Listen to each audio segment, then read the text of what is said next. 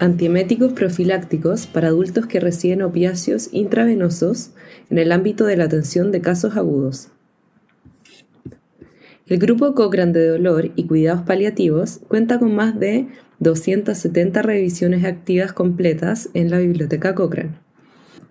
En mayo de 2022, añadieron una más sobre los efectos de administrar antieméticos a adultos que reciben opioides intravenosos en atención de casos agudos.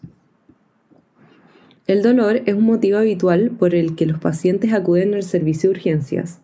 De hecho, el dolor está presente en entre la mitad y tres cuartas partes de las visitas a urgencias. A menudo se utilizan opiáceos como la morfina o la hidromorfina para tratar el dolor, pero pueden causar varios efectos secundarios, como náuseas y vómitos, en hasta un tercio de los pacientes. Algunos expertos sugieren administrar un antiemético antes de la medicación opiácea para prevenirlos, pero estos medicamentos también tienen efectos secundarios. Por ello, es importante saber si los antieméticos son seguros y eficaces en la prevención de las náuseas y los vómitos provocados por opiáceos, y sabió que, aunque parecen seguros, podrían no ser eficaces. Se investigó si los antieméticos administrados antes de los opiáceos reducen el riesgo de presentar náuseas y vómitos. Se evalúa observando el número de episodios y la gravedad de los síntomas, así como cualquier posible evento adverso. Se planeó analizarlo en distintos tipos de antieméticos, pero todos los estudios emplearon el mismo, metoclopramida. Se encontraron tres ensayos aleatorizados controlados con placebo, que incluyeron a 527 pacientes en total. Un estudio se llevó a cabo en Malasia, uno en Nueva Zelanda y uno en Australia.